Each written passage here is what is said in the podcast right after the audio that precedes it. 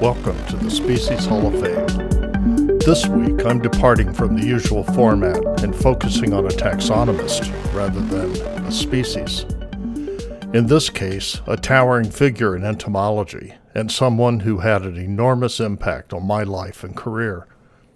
Dr. Charles A. Triplehorn passed away on August 25th. He would have turned 95 on his birthday next month. I first met Chuck when I was a freshman at The Ohio State University 50 years ago this year. He was a taxonomist taxonomist, an ideal role model for aspiring students. Seeking his advice countless times in his office, I would find him surrounded by specimens, books, and notes, the portrait of a species explorer, museum curator, brilliant researcher, and dedicated scholar. In the entomology community, Chuck is known as co author of a standard textbook for college entomology students. In its most recent incarnation, titled Borror and DeLong's An Introduction to the Study of Insects by Triplehorn and Johnson. I count myself fortunate to have come along as I did in the 1970s. I had an office adjoining Dwight DeLong's and wonderful memories of long conversations with him. To my knowledge, I was the last student to have Don Borror serve on a graduate committee when I was working on my master's. And of course, I had Chuck as a mentor, from my arrival at OSU as a freshman all the way through to the completion of my PhD under his guidance. Chuck was incredibly generous. He arranged for me as an undergraduate to be employed each summer in some capacity as an entomologist in spite of the fact that I had few qualifications. Those experiences were important to my development, but of course Chuck knew that when he arranged them. Because of his recommendations, I sorted and identified insects for the U.S. Forest Service and the World Health Organization and collected mosquitoes for the Ohio Department of Health. Maybe he was trying to broaden my perspective too, given my tendency to concentrate on my projects at the exclusion of pretty much everything else. While he was a world authority on Tenebrionidae, the darkling beetles, his general knowledge, both in and far beyond entomology, was truly impressive. He knew plants, reptiles, birds, and mammals, as well as insects. He was the first naturalist for the Columbus Metropolitan Parks and the first curator of reptiles at the Columbus Zoo.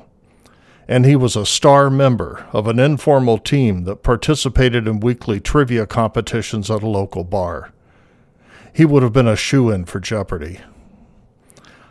I'm not only a better entomologist for having known Chuck, I'm a better person and a better citizen, too.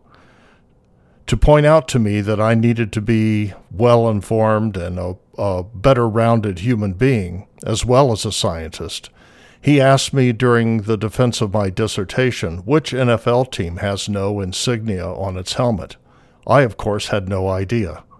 To this day, I can tell you it is the Cleveland Browns, and the point was taken. While I admired Chuck's integrity, knowledge, and accomplishments as a scientist, I was equally impressed by his humanity, memory, and irrepressible sense of humor. Working closely with him for eight years, I don't recall a day when I did not hear at least one or two jokes, and I honestly can't remember ever hearing the same one twice. He understood the power of humor to ease the rough edges of the human condition. Once, at an entomology meeting, he squeezed into a tightly packed hotel elevator. As the elevator ascended, Chuck broke the awkward silence, saying, You all probably wondered why I called you here. Laughter relieved an otherwise painfully uncomfortable moment for them all.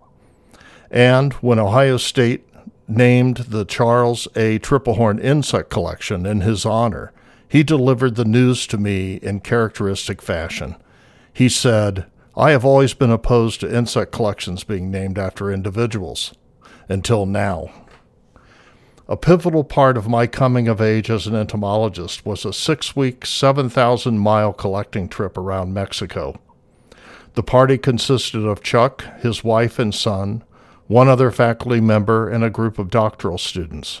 I was the only undergraduate included in the expedition. I learned so much from Chuck and the advanced students, including how to take my own measure against the standards that they set. It gave me knowledge and confidence that would have been impossible to obtain any other way. I could do a year's worth of podcasts with stories from that Mexico trip alone, like the time we almost pitched camp during a rainstorm in a canyon prone to flash floods, or when the van of students sped past a policeman through a stop sign going the wrong direction on a one way street, leaving Chuck, whose station wagon was following us, to talk his way out of a rather sticky situation. But a different episode stands out as an especially meaningful one for me. I had been on a trip to Canada and returned to realize that I had missed the deadline for applying for a faculty position at Cornell University. I was not close to finishing my PhD yet, and it was two weeks past the application deadline. I asked Chuck if it was worth mailing the application so late. He said absolutely yes, and leave the decision whether to consider it or not to Cornell.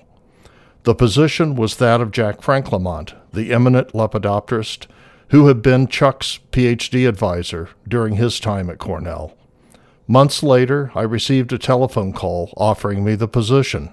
I raced to Chuck's office to share the good news. I will never forget the expression of genuine joy and no doubt a good deal of surprise on his face. I think having one of his students replace his own mentor meant as much to him as it did to me. Too many professors think they are in the business of cloning themselves rather than awakening the potential in their students. It is common for professors to assign some fragment of their own research program to a student rather than permitting the student to strike out on their own and find a project dear to them. Chuck had the rare ability to offer advice and guidance, to be an ever present safety net for students without imposing his own interests, views, and practices. Perhaps he acquired this at Cornell. John Henry Comstock, who founded the entomology department there, was once asked about his philosophy for guiding students.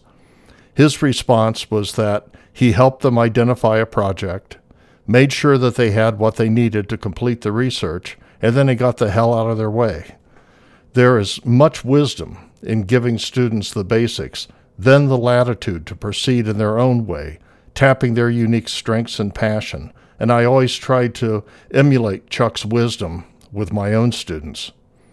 It is an understatement to say that Chuck was an avid Buckeye football fan. He would plan his professional travels around the team's schedule so as not to miss a home game. I sensed a strange emptiness in the horseshoe as I watched the season opener last night, with one of OSU's most loyal fans absent. The Bluffton Forever website shares accounts of a couple of Triplehorn's claims to fame outside of science and academia. As a six year old, Chuck witnessed John Dillinger's gang rob a bank, and he saw the famous November 1950 Ohio State Michigan snowball game. Because Michigan won, these are both, of course, crime stories. Generations of entomologists have been influenced by Triple Horn. A smaller, lucky number had the privilege of working closely with him. So it is with deep sorrow and profound gratitude that I say goodbye to my teacher, mentor, friend, colleague, and role model. His was a long, richly diverse, highly accomplished life well lived, and his impacts on entomology and countless students and colleagues will long endure. Rest in peace, my friend, and thank you for 50 years of sound counsel, inspiring example, camaraderie, and laughter. This is Quentin Wheeler for the Species Hall of Fame.